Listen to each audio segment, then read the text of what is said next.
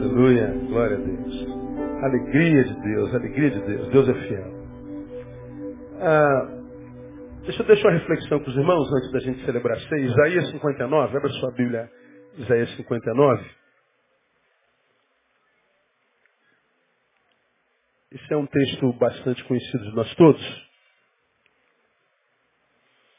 Na gotinha de sabedoria da quarta-feira passada ou retrasada, eu falei alguma coisa sobre isso. Nas manhãs de domingo eu tenho ministrado sobre a parábola do semeador, a revelação de nós mesmos e do que temos sido ao que devemos ser. Falta uma palavra que é sobre os entre-espinhos, né? Como é que o entre-espinhos se transforma em boa terra. Como nós temos ceia, nosso tempo é reduzido, então não, não vou passar por, esse, por essa ministração, a gente volta a falar sobre isso domingo que vem. Ah, é um pouco mais alongada a palavra do entre espinhos para terra boa. Então vamos fazer uma, uma reflexão sobre um outro assunto nessa manhã e na, na, na semana que vem a gente volta falando de novo sobre a parábola do semeador. Hoje, rapidamente, é Isaías 59, 1 e 2. Você já abriu aí, amém ou não? Já? Vê se está escrito assim, eis que a mão do Senhor não está encolhida para que não possa salvar, nem surdo o seu ouvido para que não possa ouvir. Mas as vossas iniquidades fazem separação entre vós e o vosso Deus, e os vossos pecados esconderam o seu rosto de vós, de modo que não vos ouça. É o que está escrito aí, amém ou não? Então, eis que a mão do Senhor não está encolhida. Bom, se a mão do Senhor não está encolhida, como é que está a mão do Senhor? Estendida. O que Isaías está falando? Meu povo, está escrevendo para o povo de Deus. A mão do Senhor está esticadinha totalmente esticada sobre a vida, sobre a vida de vocês, sobre a cabeça de vocês, sobre a casa de vocês. A mão do Senhor está sobre a sua vida. É o que o texto está dizendo. Por outro lado, também está dizendo, nem surdo o seu ouvido para que não possa ouvir. Se o ouvido do Senhor não está surdo, então o que, que ele está dizendo aqui? Que Deus ouve. E ouve muito bem. Então Isaías está falando para o seu povo, para o povo de Deus, olha gente, o ouvido de Deus está escancarado, limpo, sem nenhuma cerazinha, limpo, perfeitamente saudável para ouvir tudo que vocês disserem a Ele. A mão do Senhor não está encolhida, pelo contrário, está estendida sobre a sua vida, casa, negócio e tudo mais, e os seus ouvidos atentos, como sempre prometeu a oração que se faz no lugar da adoração, seus ouvidos estão abertos, escancarados, estão totalmente limpos e disponíveis. Ah, resumindo, Isaías está tá dizendo o seguinte: ah, Deus está todo aí para vocês. Isaías, entre outras coisas, fala sobre a disponibilidade de Deus. Deus está todo aí. Como quem diz assim, a gente, Deus é facinho, facinho. Deus é completamente acessível, Deus está totalmente disponível. Onde você vai, a mão dele está sobre você. Quando você fala, seus ouvidos estão atentos à oração que se faz na terra, à sua criação. Deus é um Deus acessível, Deus é um Deus disponível, Deus é um Deus que está aí para todo mundo. Mas, o problema é que tem um mais, cara. Diz lá o mesmo texto. Vossas iniquidades fazem separação entre vós e o vosso Deus. Deus está disponível? Tá. Sua mão é sobre nós? É. Seus ouvidos estão atentos ao nosso clamor? Estão. Mas a despeito da disponibilidade de Deus e a mão estendida sobre nós, de mim é produzido algo que faz com que tudo que Deus é e faz não chegue até mim e tudo que eu digo não chegue até Ele. O texto diz mais, e os vossos pecados esconderam o seu rosto de vós, de modo que não vos ouça. De um lado a disponibilidade de Deus, de outro lado a impossibilidade que eu tenho de alcançá-lo. De um lado, a ideia de que Deus, Deus é um Deus fácil, que Deus é um Deus disponível. Do outro lado, a minha dificuldade, quase impossibilidade de, de perceber recebê-lo, de senti-lo, de tê-lo, de me relacionar com ele. Essa, na verdade, é o, esse, na verdade, é o resumo da relação, na minha concepção, do homem contemporâneo com Deus. De um homem que vê um Deus que parece que não está nem aí para a gente, de um Deus que parece ignora nossas causas, de um Deus que parece recolheu a sua mão e tapou os seus ouvidos, de um Deus aparentemente inacessível, um Deus intocável, um Deus impossível de se relacionar, um Deus transcendente, mas que não se torna imanente de jeito nenhum, um Deus que quer saber, desse tipo eu não quero. E a gente se afasta dele e vai viver a nossa vida tentando a sorte, se encontrando com azar o tempo inteiro. Bom, não é o que Isaías está dizendo, Deus é um Deus completamente fácil. Mas ele está falando que há uma coisa que está entre vocês e ele, entre ele e vocês. E essa coisa que está entre vocês e ele não é produzida por ele, é produzida por vocês. A disponibilidade de Deus é anulada pela iniquidade que você produz. A audição divina que produz intervenção é desabilitada em função do que eu produzo, do que você produz, do que nós produzimos. Isaías está dizendo que a inacessibilidade de Deus não tem em Deus a sua origem, mas em nós. Aí, quando eu leio um, texto como esse, eu fico a me perguntar e pergunto a vocês, portanto, qual é o pior dano que o pecado produz na vida de um homem? Qual é o pior dano que o pecado produz na vida de uma família, de, um, de uma sociedade, de uma geração? Qual é o pior dano? Tirando, evidentemente, a ideia de que o salário do pecado é a morte, tirando a ideia da perdição eterna, isso é coisa para amanhã, o que que é, no momento, iminentemente, na hora, qual é, é, no instante em que nós estamos vivendo, o pior dano produzido pelo pecado? Bom, o texto deixa muito claro isso. É que o pecado produz um isolamento. Eu chamei de acústico. Em torno da oração do que clama.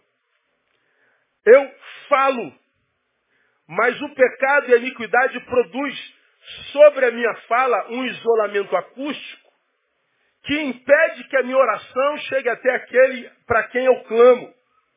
O isolamento acústico é aquilo que a gente coloca em ambientes para que o som não se propague além dele. Como esse, essa cobertura que nós botamos no tabernáculo, isso é lã de vidro. Isso é antitérmico e antissom, não reproduz o som. O som que nós falamos aqui, ele chega até uma determinada distância por causa desse tratamento acústico. Se o tiro, o som vai muito mais longe.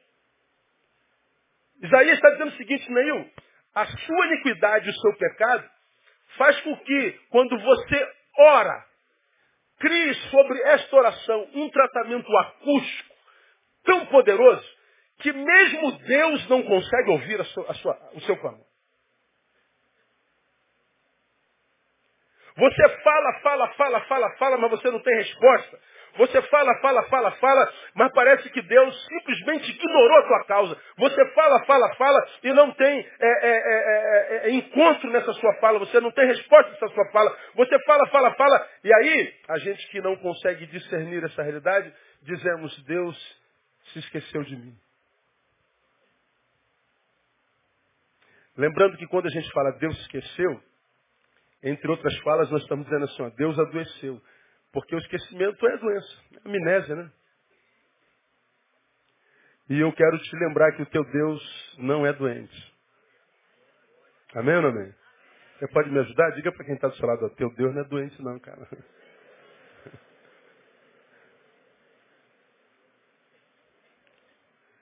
Deus me abandonou. Quando você diz Deus me abandonou, você está dizendo Deus é mau caráter.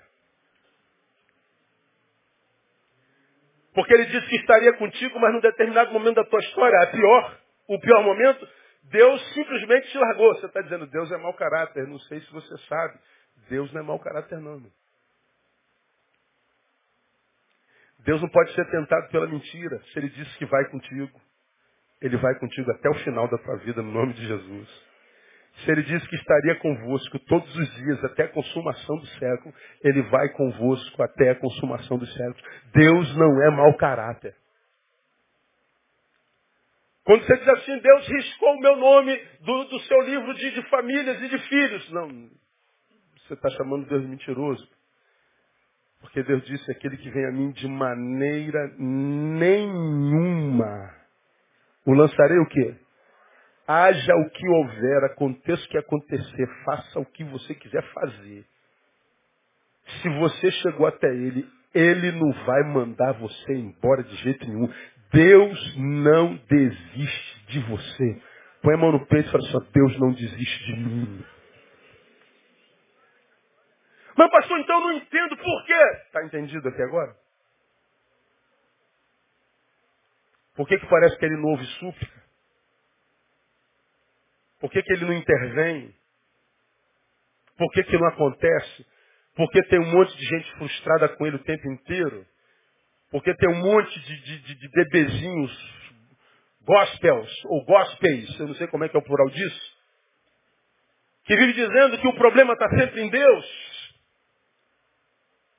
Isaías deixa claro que Deus está todo aí, que a mão dele está sobre mim, que os seus ouvidos estão abertos a mim, que Ele está disponível para mim, que o Deus que a gente serve é um Deus acessível, que o Deus que a gente serve é um Deus que gosta de relacionamento, nos criou para isso, mas Ele está dizendo que entre Ele e eu foi criada uma coisa que me impede de receber dele e dele me perceber. Isso se chama iniquidade, isso se chama pecado. A minha oração não chega até Ele porque ela está involucrada num, num, num tratamento acústico que impede que a minha oração chegue lá. Ora, se isso é uma realidade, ah, o tratamento acústico impede de que nossa oração chegue lá, ah, o que, que isso vai produzindo, irmão, no planeta, por exemplo? A gente, a gente, a gente olha para o que a, a sociedade está produzindo hoje. Estava lendo algumas reportagens a respeito da, da sociedade humana hoje, você tem ideia.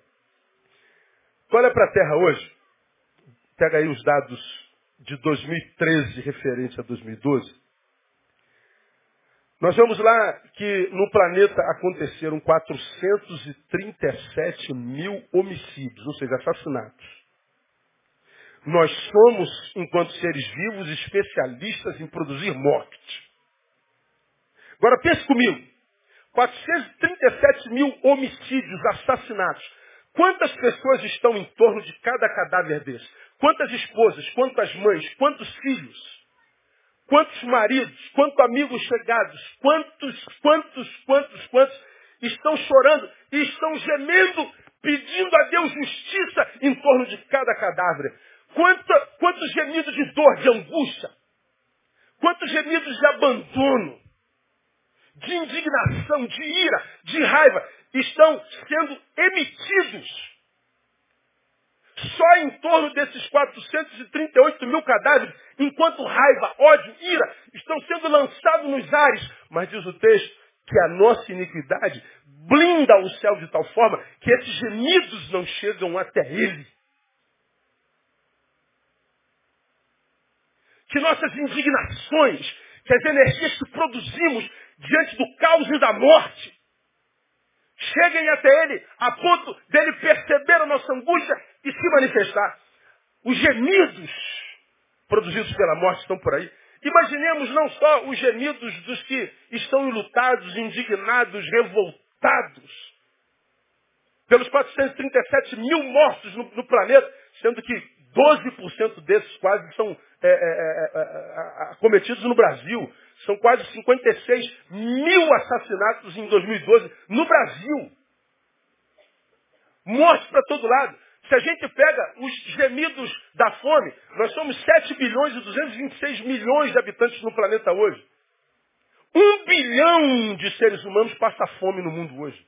De cada sete, um passa fome no mundo hoje. O som que ouve é o som do estômago, é o som do, do, do, do corpo pedindo alimento, pedindo o básico, pedindo o necessário.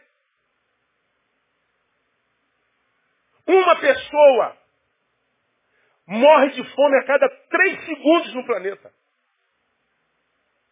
Agora imagine a dor, a angústia que essa pessoa que morreu de fome hoje passou antes da morte chegar. Imagina a, a, a, angústia, a tristeza. A ideia de que há um Deus no céu que não intervém diante disso. Ora, o que isso gera nessa, nessa pessoa, nessa família, nesse continente, quase todos eles na África? Gera clamor, gemidos e gemidos e gemidos e gemidos. Tudo para nos ares. A gente poderia botar aqui, irmão, abuso sexual, a gente poderia botar aqui corrupção a níveis extremos, promiscuidade, indiferença, violência a graus máximos. Essa semana publicaram na, nas mídias e mandam para mim. Eu não sei por que, que bota um negócio desse. Lá no Oriente, alguns rapazes num carro, trafegando por uma cidade que lá no diz nome, tá, diz, mas está na, na língua deles. E eles iam matando quem passasse na rua. O carro que estava do lado, eles metralhavam, um, um, do lado do motorista, outro atrás, com a metralhadora R15. Tá, tá, tá, Aí o carro capotava do outro lado, eles desciam do carro, ia lá e metralhavam. Tudo filmado, tu via sangue para todo lado. Eles entraram na cidade, todo transeunte que passava, eles metralhavam. E tu via jovens caindo, mulheres caindo, crianças caindo, tudo filmado. Imagine o que isso produz na crosta terrestre. Imagina a energia produzida por 7 bilhões de pessoas em iniquidade. 7 bilhões de pessoas em pecado. Imagina o que são os ares do planeta Terra hoje. Ora, o que, que Isaías está dizendo? Que a iniquidade produzida por cada um de nós e por todos nós cria uma bolha acústica no nosso clamor que não chega até Deus. Isso não é invenção de pastor, de psicólogo, de psicanalista. Isso é palavra de Deus. Vivemos ares densos de iniquidade, vivemos ares densos de pecado, vivemos ares densos de toda sorte de mal produzido por nós mesmos. Isso tudo perfaz uma bolha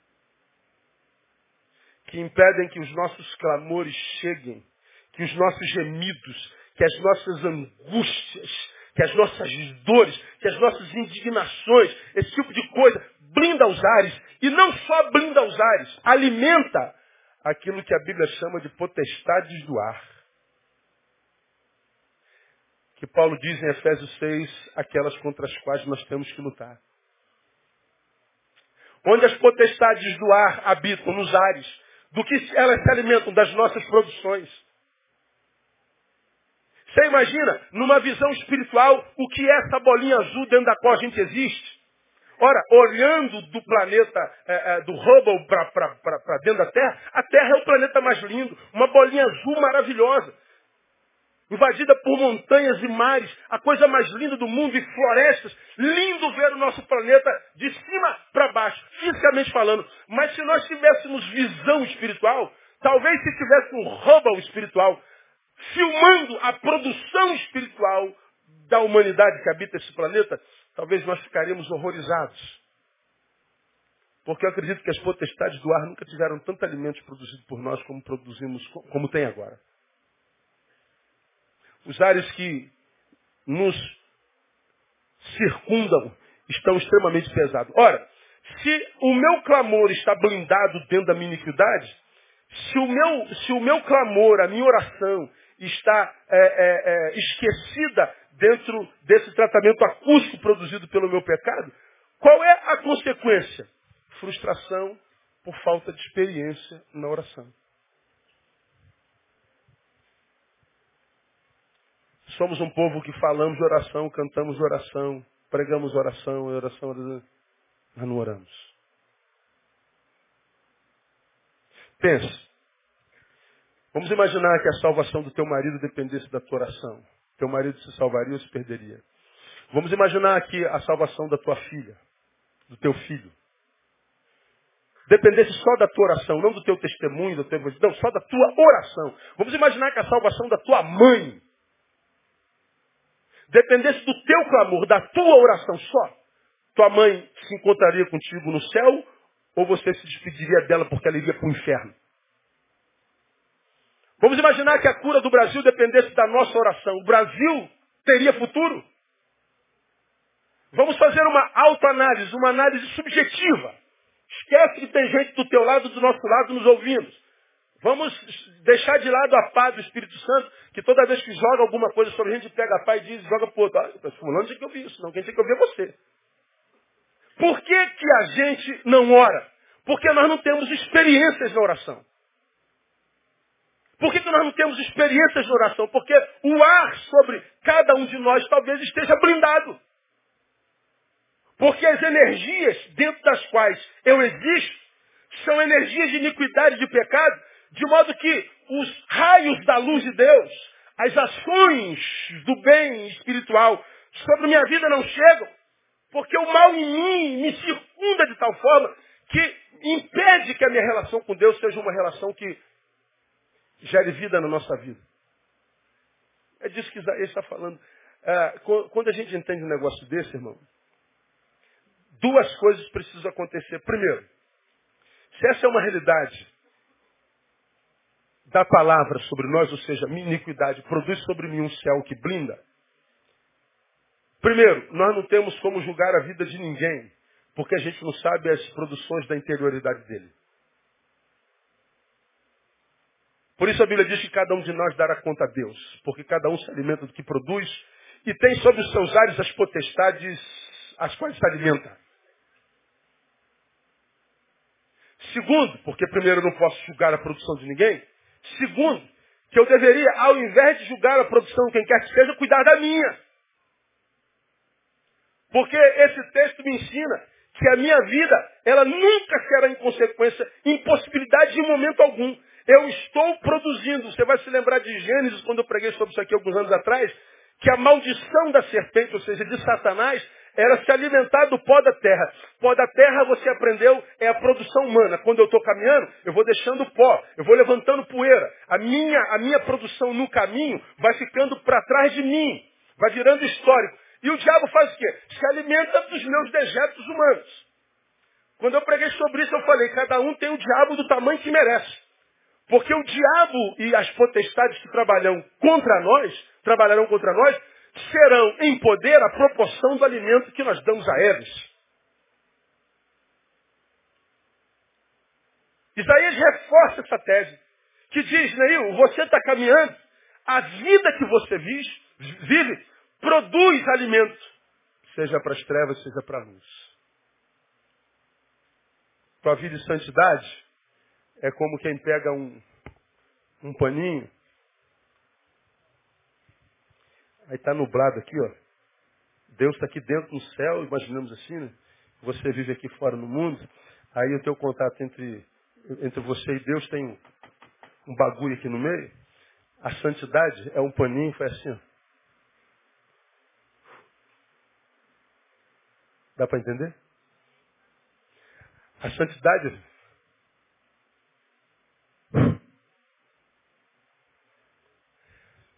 os ares sobre a tua vida ficam limpinhos e o que Deus tem para você vai chovendo sobre a tua vida todo dia, o dia todo, até o final da tua vida, para a glória de Deus. Isso é santidade. E a iniquidade? A iniquidade blinda o céu. Fecha o céu.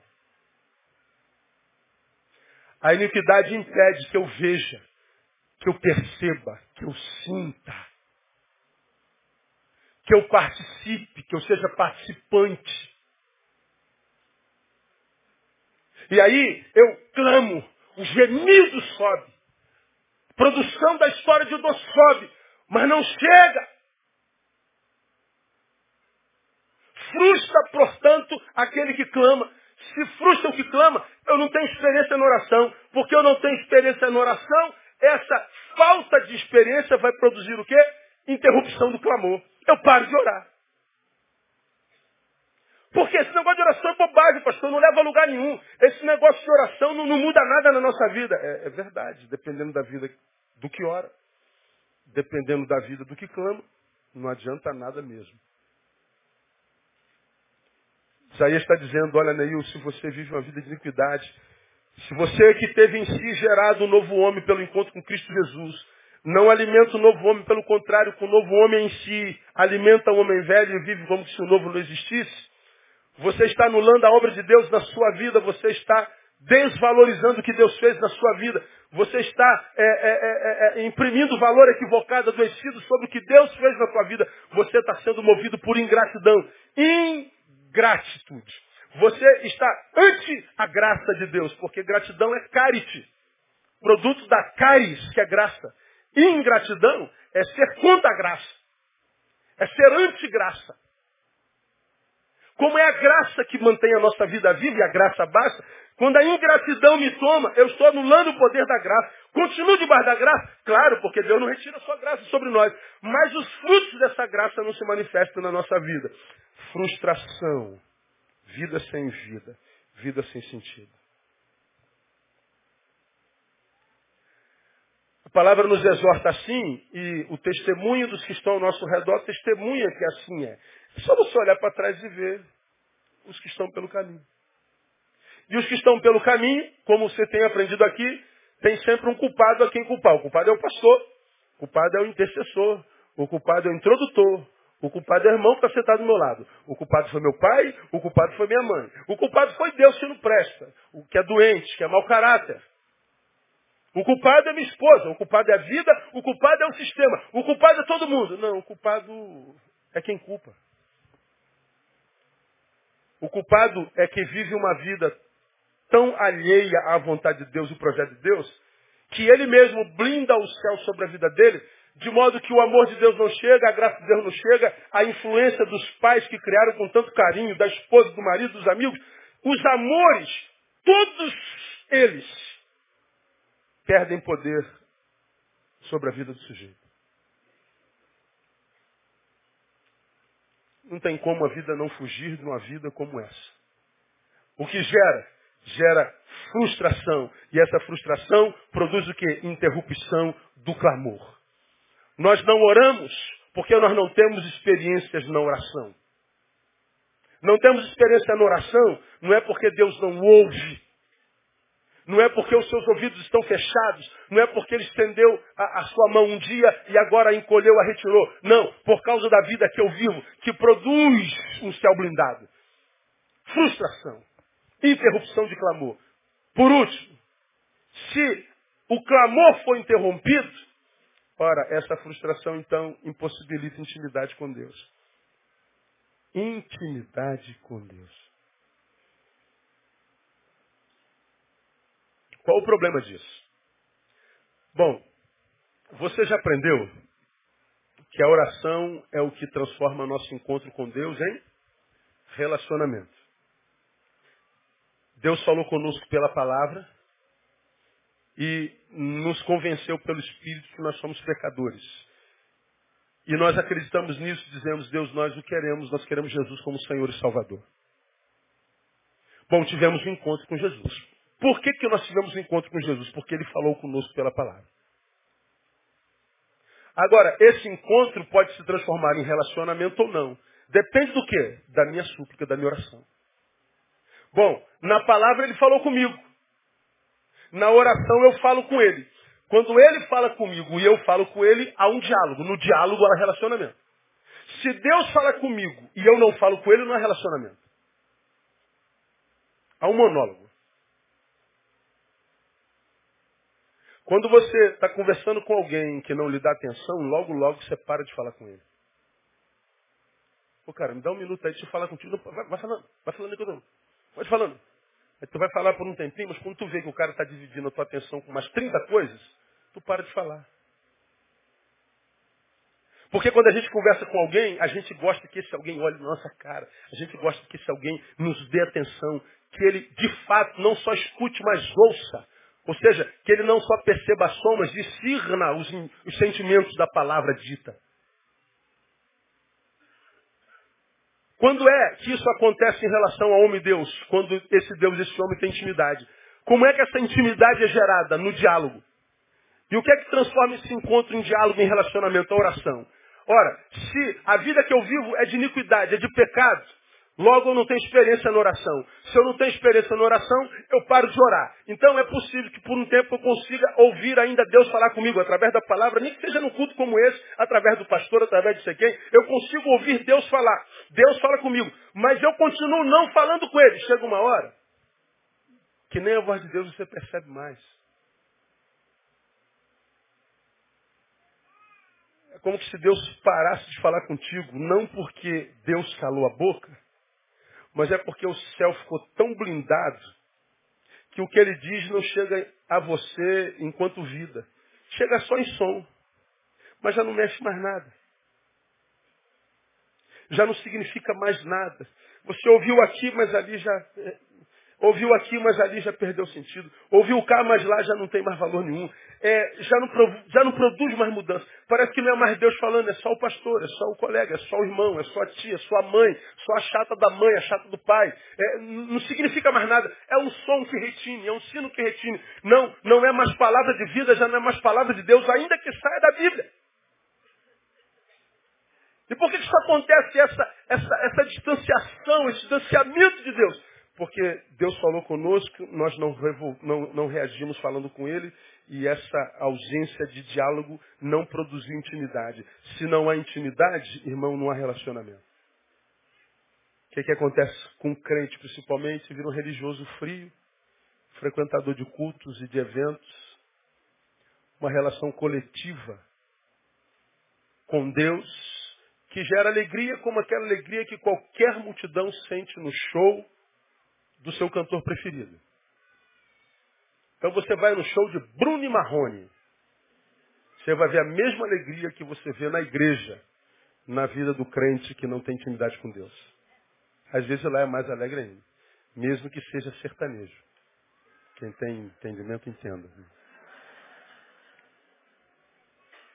É a mesma coisa. Eu vou pro show do Mr. Catra. Não tem quem gosta? Enquanto isso, Ariano Suassuna morre, João Rubaldo Ribeiro morre, Gabriel Garcia Marques morre, Rubem Alves morre, José Saramago morre, e os poetas dessa geração vão ficando por aí produzindo lepo-lepo, teretetê, taratatá, trototô, fuque-fuque, funk-funk, teco-teco. Uma profundidade de letra assim maravilhosa que mexe com a nossa entranhas, não é? É uma produção maravilhosa essa geração. Estão por aí, influenciando a geração. É uma coisa, um modo terrível de ser. Mas é cada um no seu cada um, né? Cada, um, cada qual no, no, no seu cada qual. Não tem nada a ver com isso. Eu cuido da minha vida, né? Então, é, eu já não sei nem o que eu estava pregando mais, porque eu fui botar o Catra na história. Sujeito vai no show do Mr. Catra. Sai dali, cara, que show maravilhoso, mano. É, é a mesma sensação que o sujeito vem para a igreja e não tem intimidade com Deus, percebe. Palavra tremenda, que louvor tremendo, que banda tremenda, que cantora tremenda, que coisa tremenda. Acabou o show, ele volta para a vidinha dele, medíocre, carnal e iníqua. E fica clamando pelo show do próximo domingo. E aqui é melhor só porque aqui não paga o show, né? Que é de graça, só chegar cedo que você senta, senão você fica em pé na, na casa de show. E nós vemos uma geração de gente se relacionando com Deus nessa perspectiva. Um Deus show, num Deus coletivo, num Deus domingueiro, de um Deus que não gera vida na vida de ninguém, porque esse alguém acha que Deus é um Deus que não se importa com ele, que Deus é um Deus que não está disponível para ele. Quando Isaías diz assim, é, é só a tua iniquidade. Se a minha iniquidade não é tratada, se eu não me retiro para mim a fim de me tratar, a fim de rever os meus conceitos, a fim de voltar ao início de tudo, como foi dito à igreja do Apocalipse, para que eu volte para o meu primeiro amor e comece tudo de novo, agora debaixo da graça de Deus, com a motivação correta, eu vou continuar sabendo quem é Ele, da sua capacidade, do seu poder. Vou falar com Ele durante um tempo, mas não vou ter experiência. Se eu não tenho experiência, eu paro de clamar. Se eu paro de clamar, eu quebro a intimidade. Se eu quebro a intimidade, não há intervenção divina na vida, irmão. Vossos pecados fazem separação entre vós e vosso Deus. Ah, Nós vivemos um tempo de muita dor, de muito desespero. Nós vivemos um tempo de tanta desgraça, de tanta. A vida está insuportável, né? A vida está nesga, está terrível. E a gente se encontra o tempo inteiro com alguns seres humanos perguntando por que, que Deus não faz alguma coisa, pastor? Ó oh, Deus, por que, que Deus.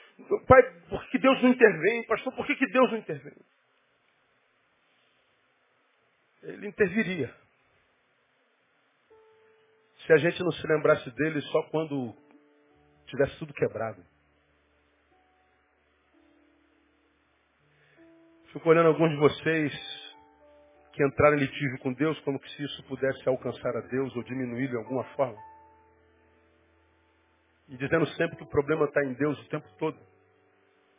E agora está triste com Deus aqui, porque perdeu tudo, Deus não fez nada. Engraçado, quando você tinha tudo, você não lembrava que Deus existia. Nem que foi Ele quem te deu tudo isso que perdeu. Você pediu a sua bênção, a bênção chegou, você abençoou, abençoador e vai viver a própria vida. Vivendo a própria vida, descobre que não é bom gestor de si mesmo, perde tudo. Aí volta como filho pródigo quebrado, ainda quer jogar na cara de Deus a sua ausência. Deus o abençoaria se você fosse pelo menos um sujeito homem, como filho pródigo. Aquele moleque que teve coragem de fazer besteira, Seguinte, velho, eu quero meu dinheiro, eu vou ver minha vida. Faz isso não, seu idiota. Não, já tem 18 anos, eu sei tudo da vida. Tá bom, então. Repartiu os seus haveres. E ele foi. Como eu preguei aqui, ele já sabe tudo da vida, só não sabia que não sabia administrar dinheiro. Perdeu tudo. Sabia tudo da vida, só não sabia fazer amizades corretas. Junto com o dinheiro que perdeu, perdeu os amigos todos. Achava que sabia tudo, só não sabia que a vida longe do pai é diferente da vida perto do pai. Ele achava que sabia tudo, só não sabia que longe do pai o que sobe para a gente é uma porcaria de vida. Foi parar entre os porcos. Porcaria de vida. E só foi aprender que saber é saber para revelar a gente que a gente não sabe quando estava no chiqueiro. E lá no chiqueiro a Bíblia diz assim, caindo por em si. Ou seja, aprendeu. O que, que aprendeu? Que é melhor o pouco perto de Deus, perto do Pai, do que o muito longe dele.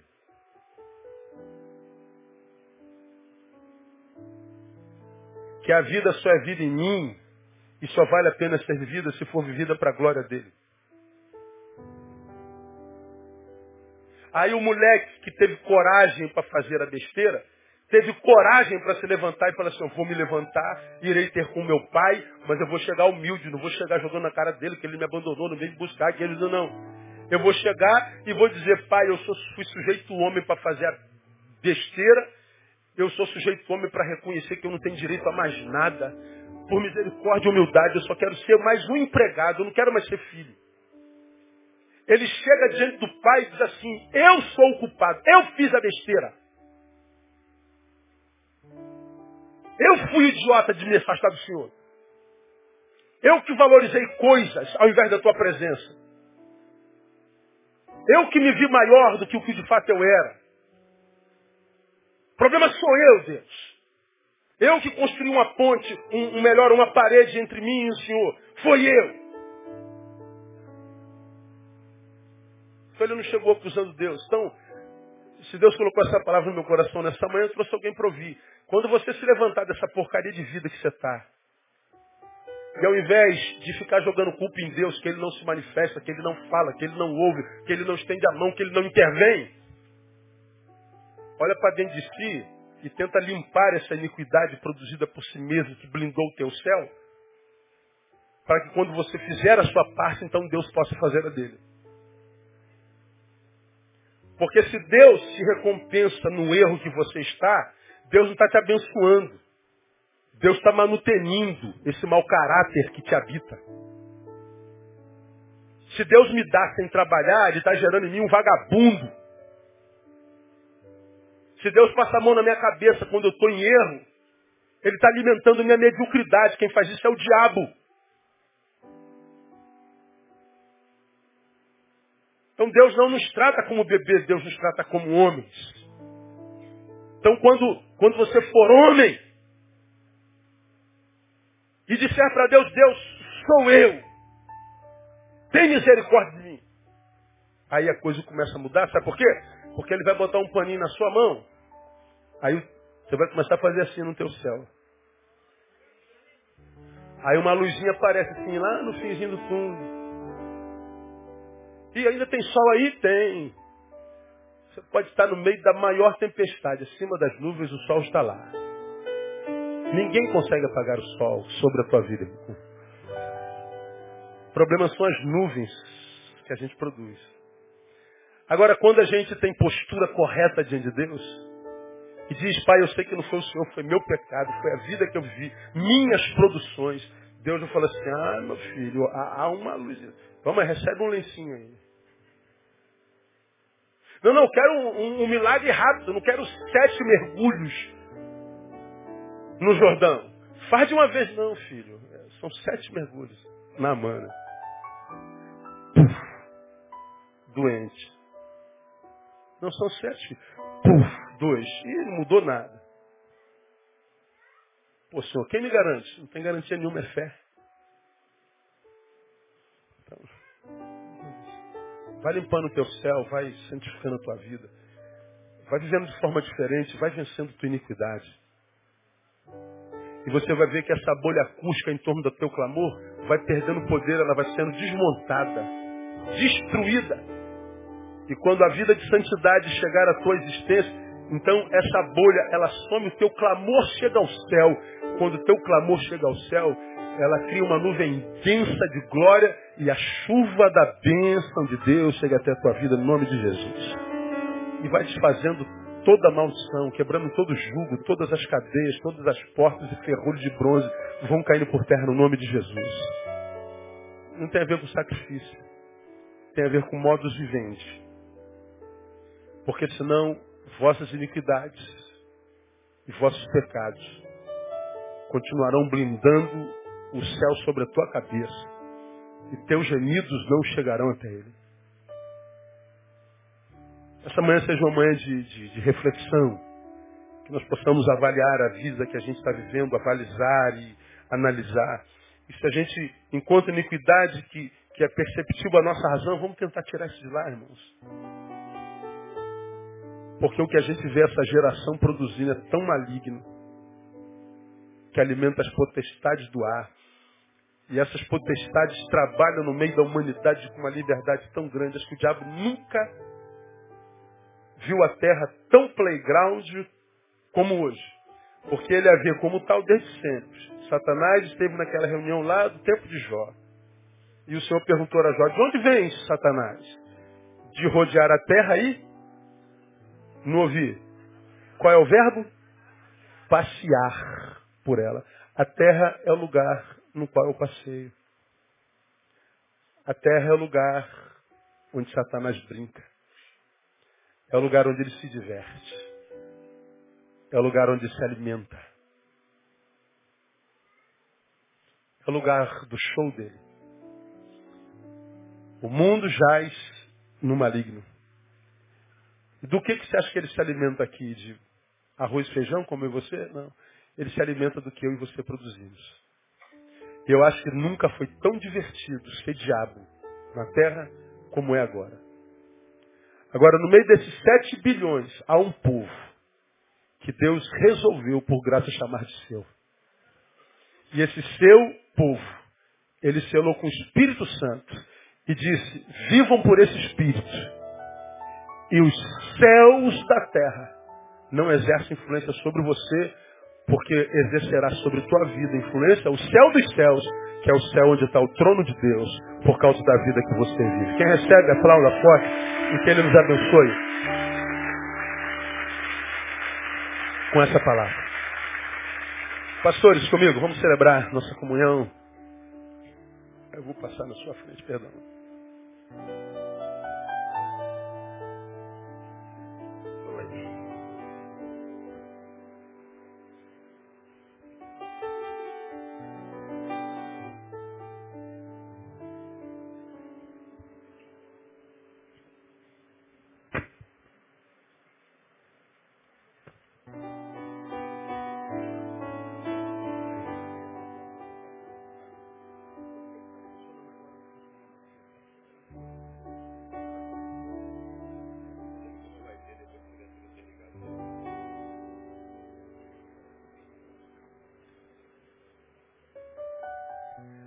Quando a gente ouve uma palavra dessa, o que, que a gente faz? Bom, a gente pode virar as costas para ela e embora viver a nossa vida como sempre vivemos, do jeitinho que a gente sempre viveu. Ou a gente pode simplesmente, num gesto de referência, nos retirarmos para nós mesmos, em contrição, dizer ao Senhor Deus, me ajuda na minha fraqueza. Misericórdia de mim na minha iniquidade.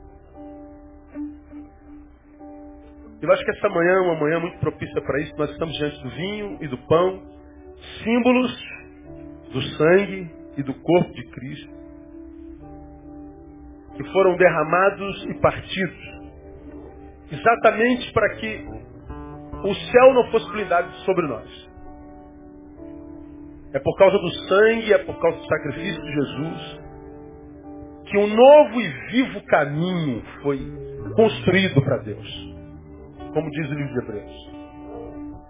E diz lá que nós temos que ter ousadia para entrar no novo e vivo caminho. Porque os caminhos, as portas estariam fechadas. Só tem um caminho. Jesus de Nazaré. Um caminho. Mas esse caminho, ele fecha, ele blinda, por causa da produção do neio, por causa das minhas iniquidades. Então, essa manhã, que quem tem juízo deveria dizer para si mesmo, Deus me ajuda na minha fraqueza. Eu, conheço as minhas iniquidades. Eu reconheço a vida de pecado que eu tenho vivido. Eu reconheço o meu distanciamento do teu projeto, do teu propósito. Eu reconheço a, a influência ou os valores do filho pródigo em mim, que adoecido nos seus desejos, para vivê-lo deixou os teus desejos e projetos sobre mim. E nesta manhã, Deus, eu quero voltar, eu quero, eu quero voltar ao primeiro amor, eu não quero mais viver assim, eu quero, quero que os céus sobre minha vida sejam abertos. Eu quero voltar a ter intimidade contigo. Eu quero voltar ao primeiro amor. Eu quero voltar a ser aquele que um dia eu fui na tua presença. Deve ser insuportavelmente horrível ter ser de Deus só em culto, cara. Só em ajuntamento. Tem que vir para a igreja para receber de Deus.